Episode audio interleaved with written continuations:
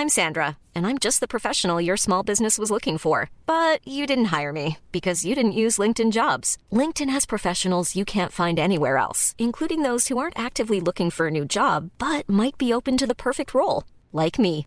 In a given month, over 70% of LinkedIn users don't visit other leading job sites. So if you're not looking on LinkedIn, you'll miss out on great candidates like Sandra. Start hiring professionals like a professional. Post your free job on linkedin.com/people today. Veien hit, en podkast om gründere og andre tøffinger. Hvordan i all verden dukket ideen om å starte noe eget opp? I denne podden snakker jeg, Hilde Orelli Finansavisen, med gründere og andre tøffinger. Både om veien hit, omveiene, snarveiene og veien videre.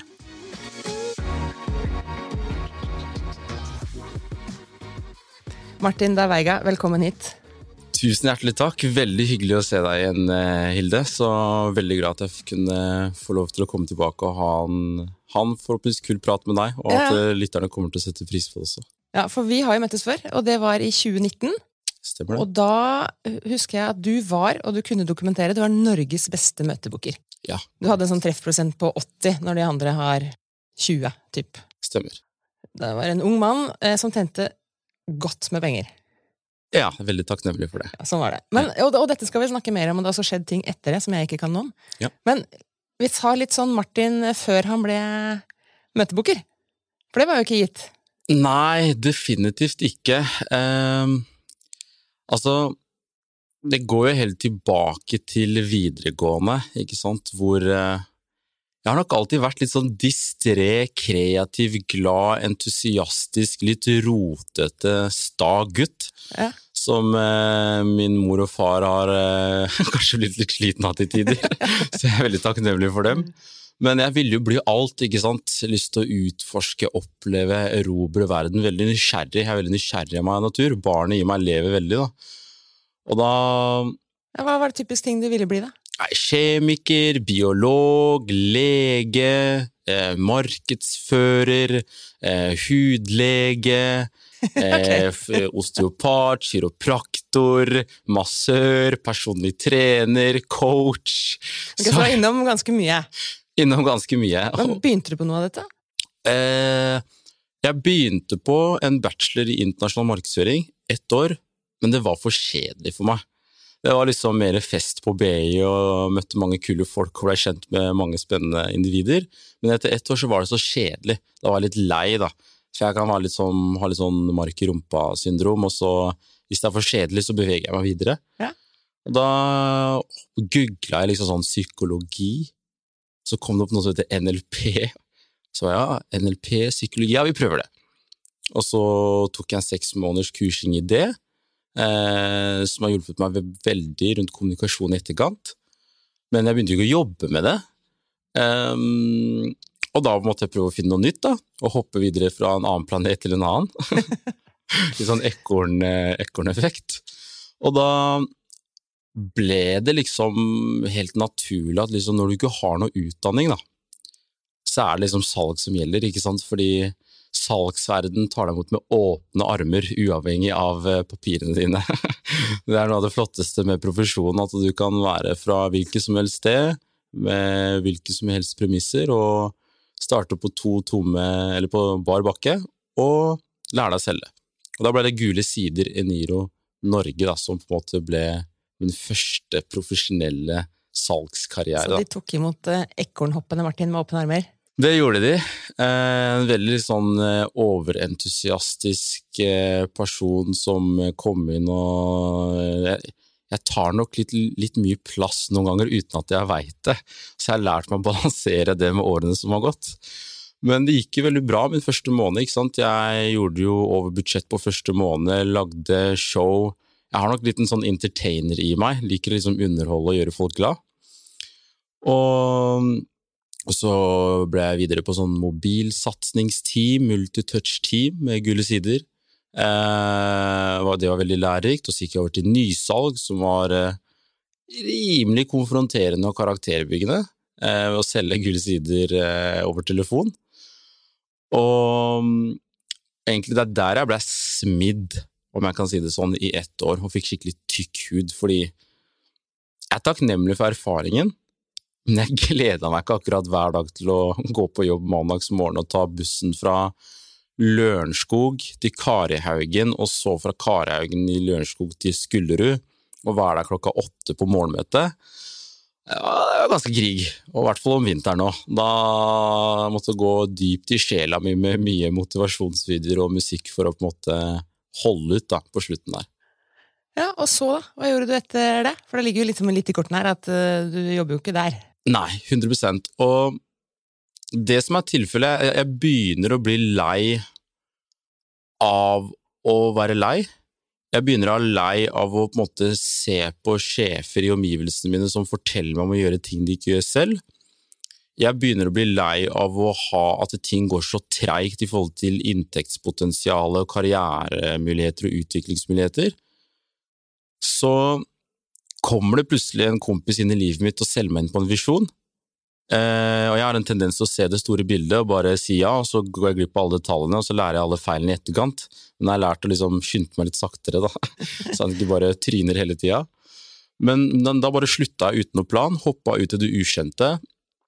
Skulle bli millionær, ta over verden, eh, og fikk presentert helt syke inntektsmuligheter og kunne være gründer. og da prøvde jeg den muligheten innenfor messer og profileringsutstyr. Da. At jeg var konsulent eller agent og fiksa kunder for profileringsbedrifter. Da. Som eh, Brødrene Bråten, eller som jeg samarbeida med den gang da. Og så husker jeg det første møtet jeg booka og vi landa. Det er vel greit at jeg sier det, tenker jeg. Det var Westerdals. Eh, da satt jeg og Nathaniel, vennen min, som unge 21-åringer og bare Hva, klarte vi det? Er det mulig? Er det sånn med ren entusiasme og naivitet? Men det funka ikke så bra langsiktig, fordi forretningsmodellen var ikke god nok. Så da må jeg hoppe over til å prøve å selge nødladere. Det funka ikke. Så måtte jeg prøve å hoppe over til å selge hjemmesider. Det funka ikke. Og så prøvde jeg nettverksmarkedsføring, altså det meste som kunne selges og muligheter som kom, prøvde jeg å teste. Men som jeg fortalte før, da, så først, sant, når jeg skjønte at jeg hadde omsatt for 54 000, og jeg visste ikke hva moms var, jeg fikk regning på 90 000 fra kemneren, og jeg måtte liksom ta forbrukslån på 110 000 hos Bank Norwegian, og så måtte jeg makse ut American Express og Mastercard. Så tenkte jeg ok, nå må vi endre litt fokus og strategi. Nå har du vært nok ekorn, nå må du sentrere fokuset ditt litt. Så forresten, tusen takk til Bank Norwegian og Mastercard American Express, fordi jeg ser på de som investorer som hadde tro på meg når ingen andre hadde det. Ja, for du, du hadde troa? Jeg hadde troa, ikke sant? Jeg hadde troa på meg selv, og de ga meg tillit til å kunne fortsette. Da. Så er sånn jeg ser på det. Så jeg er veldig takknemlig for de institusjonene, selv om de får litt dårlig rykte noen ganger. Dette er jo helt luksusfellen. Ja, ikke sant?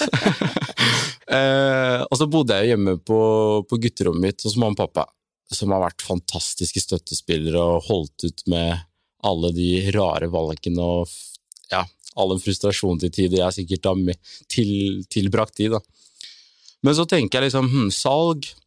Jeg liker å snakke, salg jeg liker ikke hele salgsprosessen, men deler av den liker jeg best. Og så er det møtebooking. Faller jeg inn på det?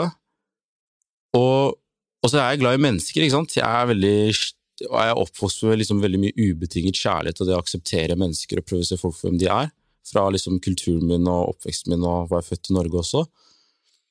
Og da begynte jeg i et forretningsnettverk som heter BNI, kom inn med sjarmen min og sa hei, dette er meg, dette er det jeg kan, gi meg en sjanse. Med ingenting på papiret. Og så var det en som heter Richard som ga meg muligheten eh, for et inkassoselskap eh, den gang da. Og da bare ok, nå har du muligheten. Eh, og fikk liksom muligheten til å fakturere 40 000 på to uker. Og da var det sånn, ok. Og så klarte jeg å levere på første oppdrag på en måned. Men skulle du da booke møter på vegne av et inkassoselskap? Ja, helt riktig. Og sende han Richard i salgsmøtene, da. Ja, ok. Og da var det sånn, ok, nå, ekorn, må du fokusere.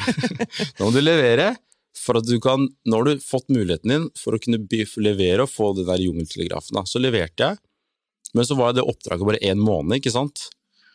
Og så, etter én måned, så var det ok, Nå må jeg finne neste på en måte, neste på en måte oppdrag. Og så Richard kjente jo en som heter Anders, eh, og så anbefalte meg inn der. Så da fikk jeg et seks måneders oppdrag hvor jeg pendla faktisk til Gjøvik fra Lørenskog to timer hver eneste dag i så sitt halvt år. Så jeg liksom tok Gjøvikbanen fra syv til ni, jobbet i Gjøvik, kom hjem igjen klokken seks cirka, syv, i Oslo. Så tok jeg bussen til Lørenskog, så var jeg hjemme halv ni-ni, eh, og så gjorde jeg tingene mine på kvelden for å så gjøre det samme og komme tilbake. Så det var liksom whatever it freaking takes da, for å ha oppdrag. Og så etter halvt år så ender jo det, og da er det liksom panikk igjen, for det er sånn oi, hvor er neste oppdragsgiver? Og da går jeg til BNI-møter igjen og sprer sjarmen, og universet var på min side, og så kommer det et oppdrag og gir meg en mulighet til i tre uker. Og så er det over, så finner jeg et oppdrag til i én måned, i én måned. Og sånn fortsetter en god stund, da. Eh, helt frem til egentlig 2016. Og da er det sånn Det skjedde ganske spesielt i 2016, fordi eh, jeg blei jo leid inn som salgssjef i Amfor Finans. Da tenkte jeg jackpot, nå har jeg fått en lang, forutsigbar eh, konsulentavtale, jeg kan bygge opp en porteføljeinntekt der, og eh, jobbe med fakturakjøp var ganske gøy. Men tydeligvis var ikke det planen. Fordi i 2016, i juni, så får jeg en ganske unik mulighet med betraktelig forhøyning i faktureringsgrunnlaget mitt, og også en fantastisk oppdragsgiver med hjertet på rett sted. Skikkelig kul, eh, kul oppdragsgiver som jeg til og med jobber med per dags dato i dag, som jobber mot skolene, og det inspirerer meg skikkelig. Men jeg må ta den vurderingen, skal jeg være i en bank som kan gi meg sikker karriere ut livet, eller skal jeg ta sjansen på at jeg leverer i et halvt år, og at jeg forlenger med de? Og da var jeg et nervevrak, ut av et annet sidestykke, sier én ting og gjør noe annet. Eh, kommunikasjon og forventningsstyringen min er så horribel at er, jeg har ikke ord engang. Stakkars de menneskene den, på den tiden der som snakket med meg. Men så en, jeg, jeg, velger å ta avgjørelsen med å slutte i Amfa Finans. Seks måneder etterpå så blir Amfa-banken eh, Amfa kjøpt opp av Svea Finans, så en del av Amfa-finansfolkene mister jobben sin. Jeg leverer i løpet av de seks månedene, og til den dag i dag så har jeg den oppdragsgiveren på femte året mitt på rad, som er mot Skole-Norge. Eh, og hadde ikke jeg tatt det valget der, så hadde mest sannsynlig på en måte jeg ikke kunne bygget videre på møtebookingskarrieren min. da. Kan jeg bare stoppe deg litt der? Fordi eh, Nå har det vært mye mindre av det, men i hvert mm. fall det, i gamle dager så jeg ringte telefonen. Ja. Og så skjønte jeg jo Jeg skjønte ikke at det var en møtebooker, men jeg, skjønte, jeg bare skjønte at det var en selger. Ja. Som jeg hørte hadde et manus. Bla, bla, bla, Så jeg bare ventet på at det skulle bli ferdig, sånn at jeg kunne si nei, tusen takk, det er jeg ikke interessert i, så lei på. Ja. Men når det gjelder å booke møter, det kan godt hende at det var det de ville, men jeg, allerede da telefonen ringte, så var jeg klar for å si nei. Men det er åpenbart at du må ha en annen teknikk, siden du får ja. Kan ikke du bare, Hva er liksom hemmeligheten her? Selvfølgelig. Planning for your next trip? Elevate your travel style with Quince. Quince has all the jet-setting essentials you'll want for your next getaway, like European linen, premium luggage options, buttery soft Italian leather bags, and so much more. And it's all priced at 50 to 80% less than similar brands. Plus, Quince only works with factories that use safe and ethical manufacturing practices. Pack your bags with high-quality essentials you'll be wearing for vacations to come with Quince. Go to quince.com slash trip for free shipping and 365-day returns. Hiring for your small business? If you're not looking for professionals on LinkedIn, you're looking in the wrong place. That's like looking for your car keys in a fish tank. LinkedIn helps you hire professionals you can't find anywhere else, even those who aren't actively searching for a new job but might be open to the perfect role. In a given month, over 70% of LinkedIn users don't even visit other leading job sites. So start looking in the right place. With LinkedIn, you can hire professionals like a professional. Post your free job on linkedin.com slash people today. Greia er at uh, vi alle er mennesker, ikke sant? Vi gjør business med mennesker, ikke roboter. Problemet til de fleste som jobber med salg og møtebooking, er at de klarer ikke å være genuint, oppriktig, empatisk interessert i de de tar kontakt med, og så høres de ut som en sånn At de har på en eller annen salgshatt. Og, og, og vi, mye av kommunikasjonen mellom mennesker er det fysiske. Det er ikke faktisk hva som bare kommer ut av munnen vår. Og hvis man man kan ha verdens beste pitch, men hvis jeg føler at jeg er pushy, nå skal jeg pushe Hilde. Når jeg er manipulerende, jeg er til bry for hverdagen din, jeg forstyrrer deg i en hektisk hverdag, eh, hun er mye mer verdt og viktigere enn meg, vedkommende tjener mye mer enn meg, har en høyere posisjon.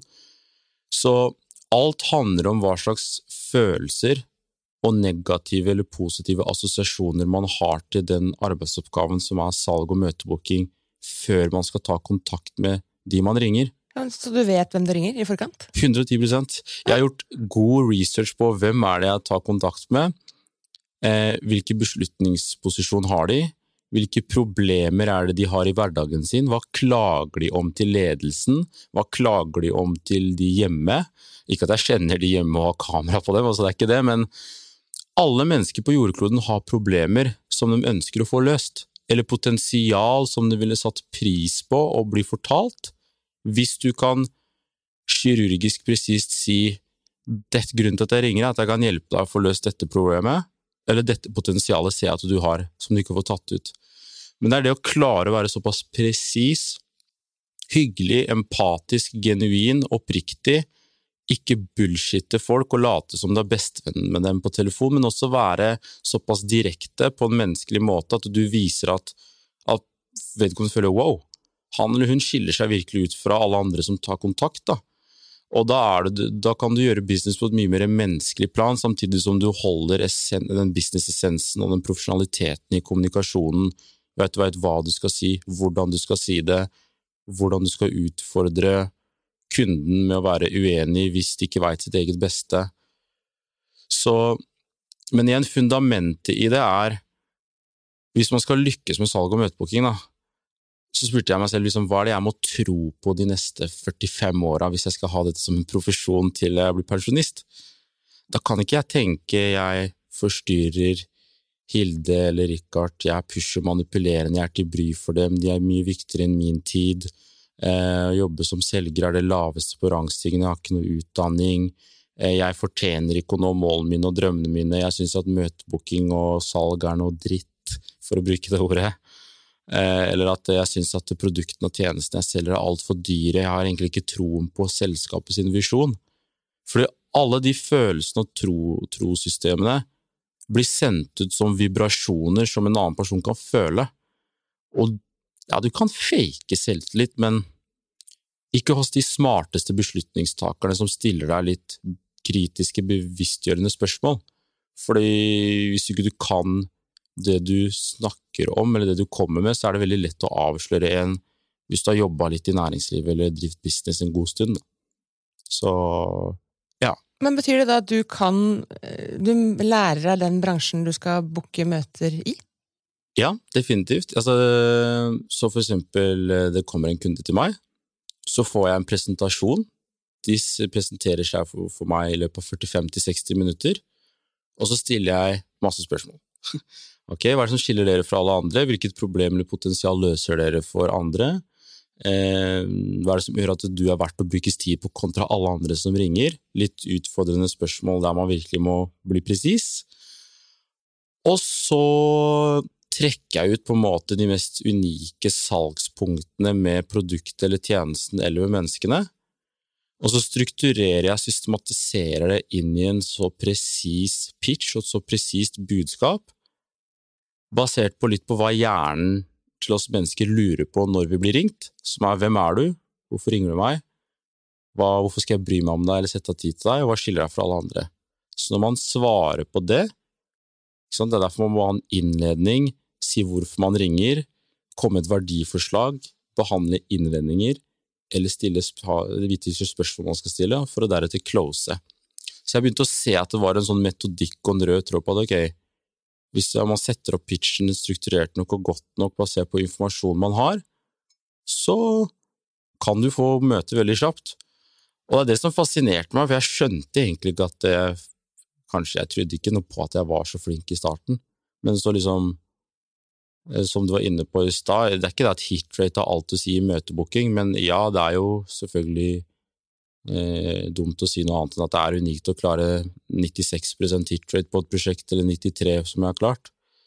Men da er det et veldig unikt produkt òg, da. Det er mye vanskeligere å booke møter i inkassobransjen eller renhold enn det kanskje er på noen, noen av de prosjektene jeg fikk 93 hit rate på. Så det er ulik vanskelighetsgrad ofte i bookingprosjekter også, da. det er viktig å nevne. Men hvordan klarer dere å vite akkurat hvem som er beslutningstaker?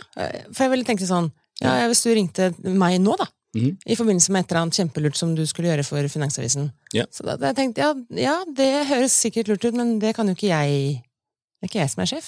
Ja, Ikke sant? Og, og hva gjør du da, hvis du ikke treffer selve beslutningstakeren? Som regel så skal det ganske mye til for at uh, man ikke treffer beslutningstaker, men ta, ta det scenarioet, da. Man treffer ikke beslutningstaker. Ja. Da bruker du bare gravitasjonsloven som din beste venn. Da okay. går du på toppen først. Konsernsjef, administrerende direktør, kanskje styreleder. Helst styreleder, egentlig. For hvis du får det fra styreleder, så gir deg nummeret til administrerende direktør, da. Så kan du si hei, eh, hvis administrerende direktør heter Nils og styreleder heter Per, så sier du hei Nils, det er Martin her som ringer ifra Martin Davig AS og Leadjabber. Du, det var Nils som ga meg nummeret ditt, nei, det var Per som ga meg nummeret ditt nå nettopp. Eh, Forstyrra deg et møte, eller går det fint? Så da bruker du bare gravitasjonsloven, og du name-dropper og, og bruker en assosiasjonseffekt da, til at ok, styreleder har gitt nummeret til administrerende direktør. Hvis han har fått snakket med styreleder, så antageligvis er han en viktig fyr. Så når hjernen vår og, og, og følelsene våre kan assosiere oss til noe kjent, så får vi ned garden og det kritiske sinn i hjernen vår. Så det er ofte gravitasjonsloven er din beste venn. Og det samme er det hvis du skal ha tak i Du fant ut at du har ikke daglig leder men, eller CEO, men markedssjef. Da ringer du CEO og så sier ja, ring min markedssjef. Da sier du bare, hvis markedssjefen heter Janne og Knut Jonny var CEO, sier du hei, hei Janne, det var Knut Jonny som ga meg nummeret ditt nå nettopp, jeg var på telefon med han, jeg forstyrra deg midt oppi noe arbeid, eller går det greit? Og da er det sånn, å ja! Og da er det liksom, avslører et triks her, men da er det så å si null til 5% kritisk sans for å ta et møte, fordi øverste hode har gitt nummer og sagt ja, ja til på en måte at jeg kan ringe vedkommende. Og det er ikke bare at de har sagt det, men de har jo virkelig gitt meg nummeret, og for at de skal gi deg nummeret, så må du kunne demonstrert og hatt en pitch som er god nok. For de gir jo ikke bare nummeret ut bare for å gi det. Men igjen, er du en genuin, oppriktig, empatisk person som eh, har nok kompetanse rundt det problemet eller potensialet du skal løse for noen, og du er en hyggelig person, liksom, så liker folk flest hyggelige mennesker, da. Ja, vi er jo skrudd sammen sånn. Men har du fått eh, til, tilbud om oppdrag for noen hvor du har takket nei? For du tenker, vet du, dette, her klarer jeg ikke verken å være entusiastisk eller hyggelig, for dette tror jeg ikke på. Så jeg kan ikke gjøre en god jobb. Ja, 100% Ehm, Jeg må ærlig innrømme, i starten for at jeg skulle liksom I starten så handla det mer om at jeg må overleve og få businessen min til et, eh, til et nivå. Altså, da kunne du ta buss til Gjøvik, bare. Ja, 100% Og da var det sånn whatever it takes, Mm. for liksom sånn, da var det ikke, handla ikke så mye om at jeg var inspirert, ikke inspirert. Jeg skulle bare få det til, liksom. Nettopp. Eh, og, og jeg har ikke hatt så mange sånne oppdrag, men i dag så er jeg på et litt mer velsigna ståsted, som jeg er veldig takknemlig for. Men ja, fordi jeg, jeg må liksom Det er ikke sånn tar jeg avgjørelsen, da. Det må være bra folk. Hva, hva er liksom Hva er det selskapet eller gründerne eller liksom Hva er det menneskene står for, da? Ikke sant? Annet enn bare penger. Jeg er veldig glad i penger også, det er ikke det, men liksom, det må være noe mer enn det. For det, det blir kjedelig å bare jage kapital i lengden. Det, det, er, det er et veldig tomt jag, da, er min opplevelse, etter å ha jaga deg veldig sjøl, og jager det til tider veldig sjøl. Men så må det være liksom Produktet og tjenesten bør løse et legitimt problem, et skikkelig behov, et potensial de har, og bidra til at de kan øke inntektene sine betraktelig i de kundemøtene, eller senke kostnadene sine, effektivisere manuelle prosesser sånn at tiden og hverdagen deres blir bespart og blir enklere, eller at de kan hjelpe dem å digitalisere inntektsstrømmene. Det er de fire punktene jeg ser etter, da. Så det er noen bransjer jeg holder meg unna i dag, og eh, for all del, jeg har respekt til de som eh, selger volumprodukter og, og, og liker på en måte den huntinga og, og det der, men For meg så Det trigger ikke meg så veldig, da. eh, å jobbe med veldig homogene produkter som er veldig like, hvor det er bare pakketert på en annen måte, litt annen forretningsmodell, litt annen type dynamikk. Det må være liksom, må skille seg litt ut, være litt sånn her ha litt impact. Sånn, jeg liker å jobbe med kunder som skal gjøre en reell forandring, om det er for barn, unge, voksne, eldre, miljøet.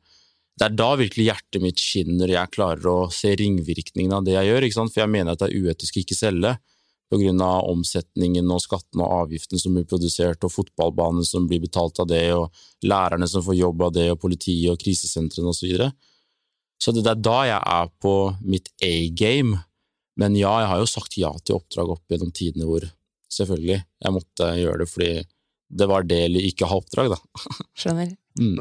Så har jeg jo skjønt at eh, da vi snakket sammen i 2019, så omsatte du for sånn var det 1,7 millioner eller noe sånt? Ja. Og så satt du igjen med rundt én Ja, stemmer. Og så har det jo gått videre, men jeg har skjønt at du har, slått, du har funnet på noe annet òg? Du er ikke bare sånn one man show, eh, ekornshow lenger? Nei, vet du hva, det er helt utrolig. Jeg sta staver hodet mitt som sa jeg skal aldri skalere, og jeg skal ikke ha ansatte, og Der ser du, vet du. Men eh, jeg gikk inn etter en fire måneders diligence-prosess, så sammen med faktisk min beste venn, Pedram Kafrodi, som du også møtte sist, Å ja, han, ja! ja, som var med i forrige Han var litt sånn mentor for deg? Stemmer det. Så Ja. har både vært mentor, storebror og barndomsvenn helt siden Åsen skole. Ja, Så han kommer til meg med liksom et selskap, jeg bare nei, nei, nei, jeg vil ikke, ikke la meg jeg, jeg er supernegativ da, og kritisk. Og så gjør jeg en due diligence på det, og så går jeg inn som medgründer og aksjonær i noe som heter Leadjabber fra januar i år. Og det er Og det som er litt spennende, er at det vi gjør i Leadjabber, er at det, For jeg har jo brukt telefon som et verktøy i, i alle år, men når det kommer til dette med robotprosessautomatisering, det plattformen gjør, er at vi, vi rett og slett kan automatisere e-poster og sette opp det i sekvenser. Sånn at de går med tre, fem, syv eller ti dagers mellomrom, og så kan du godt sette opp 20 e-poster etter hverandre, men oppfølgingen skjer automatisk. Men si vi hadde tatt ut en liste på 500 stykker, sendt ut et veldig. Akkurat som jeg pitcher på telefon, så lager vi en beste praksis kommunikasjonsmodell på e-post som er skalerbar, som genererer leads, sånn som du kan onboarde selgerne på. så, så det er fortsatt møtebooking, men da via e-post? Yes, helt riktig. Sånn? Ja, i, i tillegg til telefon. Ja, ok, For jeg tenkte den der entusiasmen din, den er ikke så lett å få fram kanskje på en e-post, da? Nei, og det er mer utfordrende, det er veldig gøy, skjønner du, for det krever mer i forhold til å booke møter på e-post enn på telefon, føler Ja, jeg. det vil jeg tro. Og det som er gøy, er at da setter vi en liste med 500 e-poster, og så går den sekvensen ut med automatikk med ulike dager, og så genererer vi lead som har takket ja til å bli kontakta før vi ringer de på telefon. Ah. Og det er ganske kult, fordi en, så mange av dem sier det passer med Teams-møte og booker seg selv inn, men når noen har takket ja til å bli kontakta før vi ringer de, så er det jo Ja, det er så lett å booke et møte med de. Det er én. Og nummer to, så vil jeg si at eh, vi kan halvere minimum mellom 50 til 80% få ned tiden brukt på kalde telefoner. Og istedenfor å ringe og bruke tiden på å få 100 nei, så får du konkrete nei-tilbakemeldinger på e-post og skriftlig. Så det er en veldig effektiv måte å gjøre en sånn sanntids-SWOT-analyse på, på å kartlegge markedet på, hvorfor de sier nei, hvilke kriterier som er til stede for å bli vurdert som leverandør, og samtidig som en av de vanligste innvendingene som man sliter med i salg, er send meg en mail, og du får ikke den på telefon når du ringer de som ikke har svart på de tre e-postene, fordi de har jo fått tre eller fire eller seks e-poster over tid, så du kan ikke si send meg, send meg en, en ny mail på nytt. Så den innvendingen slipper man. da. Så det, det er egentlig det at vi, vi lagret alltid et møtebooking- og leads-genereringssystem, eh, i tillegg som vi nå utarbeider vår egen prospekteringsmodul maskinnæring og AI, da, som kan skrape alt av nettet for e-poster og kontaktdata. For i, i salg så er det tre, eller møtebookingsalg så er det tre ting som er skikkelig irriterende. Det er sånn, Hvordan finner du riktige kontaktopplysninger? Og prospektering det er nesten ingen selgere som liker, inkludert meg selv. Og så er det møtebookingen, jeg elsker det, og så er det oppfølging, for oppfølgingen er slitsom. Så hvis du kan automatisere prospekteringen og mye av møtebookingen og leads-genereringen, men du skal ikke erstatte telefonen som et verktøy, for det nytter ikke å generere masse leads, og så veit du ikke hvordan du skal booke møte med de. Men vi går inn i bransjer, da, så knekker vi koden gjennom e-postsekvenser og telefon. Da, da, har man egentlig en skalerbar modell som du kan trekke, ansette f.eks. 10-20 selgere på. Og da er bare flaskehalsen hvor mange e-poster eller hvor mange kontakter har du. Og Da bare trykker du på en knapp og veit at det, hvis du sender det til 500 av 10% konvertering til leads, som er 50 leads, og du booker med 80% av de, ja, da veit du at du har 40 kvalifiserte møter. da. Og skal du ha 80, da veit du at du trenger 1000 kontakter. Så det er en veldig sånn effektiv, skalerbar måte å jobbe veldig proaktivt mot markedet på, kartlegge muligheter veldig raskt. da. Gjort riktig. Gjort feil, så kan du også bomme med det. Da har jeg sånn to praktiske spørsmål på akkurat den. da. Ja. For, det, for det første, hva skriver du i emnefeltet? Ja, du, det er, det er veldig godt uh, spørsmål. Det er varierende fra oppdrag til oppdrag, og hvor strategisk man kan tenke seg til, hva, og hvor kreativ man kan være. Men noen ganger så kan det bare være altså firmanavn, altså firmanavn slash Finansavisen, for eksempel. Eh, noen ganger kan det være forslag til forbedringspotensialet, ikke sant, men noe som ikke er for selgende, men formelt, men presist, men pirrer nysgjerrigheten til den som leser det. Ja, for det hvis jeg har, hvis jeg, eller ikke hvis, hver gang jeg får Ja. en e-post som jeg Ja. skjønner har gått ut til mange, Ja. da, da trykker jeg på delete. Jeg, jeg leser den ikke engang. Yes. Eh, men hva står det på avsender, da? Da, da kommer det fra oppdragsgiver sin adresse. Ja, Så det, det kan ikke komme fra Martin at Martin Daeg eller Martin at Leadjabber. Så det kan ikke. Det ville kommet fra liksom hilde at finansavisen.no, da. Ja, eh, eller sånn. Så, Mm. det, så det er bare Mailen i Finansavisen for eksempel ville vært linket opp mot domenet i Leadjabber, sånn at det blir sånn videresending. Jeg kan ikke helt det tekniske rundt det, fordi det er Øystein som er eh, vår tekniske geni Ja, rundt nei, jeg det. mente det ikke rent teknisk heller, men det er mer den der, når jeg får masse e-post i løpet av en dag, Mm. så er jeg jo ganske hard på hva jeg sletter. Ja, Det skjønner jeg godt. Så jeg bare skjønner at, eh, så det var derfor jeg spurte om hva som gjør at jeg ikke sletter eh, det som egentlig med, som er fra Martin, men det skjønner jeg ikke, for du har på deg en annen hatt. Ja, og det er sånn emnefeltet. Det er sånn du kan ha liksom eh, som sagt firmanavn slash Finansavisen, eller forslag til forbedringspotensialet, eller eller tenke hm, ok, hvilket problem har Hilde? Hvilket potensial ønsker hun å få løst? Kanskje man har gjort litt research på hva er det på en måte Finansavisen ser etter for at dem skal nå sine KPI-er? Hva slags visjon er det de prøver å opprettholde eller strebe etter? Og komme verdi. Konkret verdiforslag. Basert på research og informasjon som du har gjort på hjemmesider, LinkedIn, eh, om det er artikler, eh, men rett og slett prøve å forstå de menneskene som sitter i beslutningsposisjon, de har også problemer potensial og mål. Hvordan kan du hjelpe dem å nå målene sine? Og så må du kommunisere det, og ha interessevekkere rundt det. Da. Og nå har du holdt på i eh, fem, fem måneder? Seks måneder? Fem-seks måneder? Ja. Hvordan har det gått? eh, sjette måned i Lead Ja, riktig. Ja, hvordan har det gått sånn rent økonomisk, da? Du, det går ganske bra. Eh, altså, vi ligger på en omsetning nå på 300 000 kroner i måneden. Eh, så fortsetter vi med samme på en måte, tempo ut året. Så fra 2019 så var det 1,7 i omsetning, da. Eh, men vi ligger til å klare 4,2. Så det vil jeg si er ganske greit. Og i fjor, i Martin Daveiga AS, så gjorde jeg 2,1. Så forhåpentligvis en dobling, da. Men Martin, nå, altså dette, denne podkasten heter jo Veien hit, og den Ja. har jo vært eh, veldig hoppete og sprettete gøy for eh, Ek Ekorn-Martin. Men Ja. ser han no, avslutt med det nå. Liksom litt sånn veien videre, Martin. Hva Nei, så Ambisjonene er jo at vi skal eh, bygge opp Leadjabber til å bli et eh, relativt ganske stort selskap på nordisk nivå. Altså Målet vårt er i hvert fall å klare å ha mellom 500 til 1000 lisenser innen de neste ett til to åra. Det er veldig ambisiøst. Vi har nettopp starta, masse barnesykdommer innen startup osv.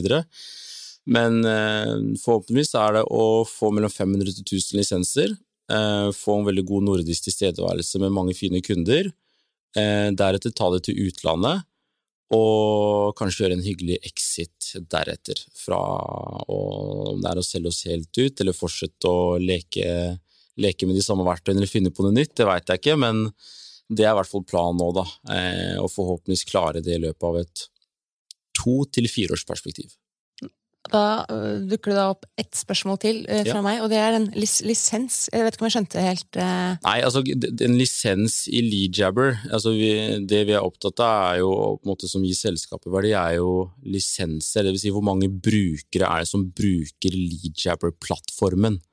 Eh, så, så disse ja, ok, ja, da skjønner jeg. Så Ja. det er liksom kunder. Ja, antall brukere. Brukere ja. bedrift. Ja. Så for eksempel en bedrift kan ha 20 selgere, og da vil det hver selger være en bruker, og da vil det være 20 lisenser. Skjønner. Da er jeg med. Eh, Så liksom, det er en ganske tøff oppgave, for vi prøver å endre på hele salgskulturen og innovere hvordan det har jobbet med salg, da. Eller hvordan man jobber med salg i Norge, for Norge henger litt etter, egentlig, eh, kontra USA og andre steder. Men det er i hvert fall mål og ambisjoner. Så får vi se hvordan det går. Da sier jeg lykke, lykke til, og takk for at du ville dele med oss. Nei, tusen hjertelig takk for at vi fikk komme, det setter jeg veldig pris på, så takk for meg.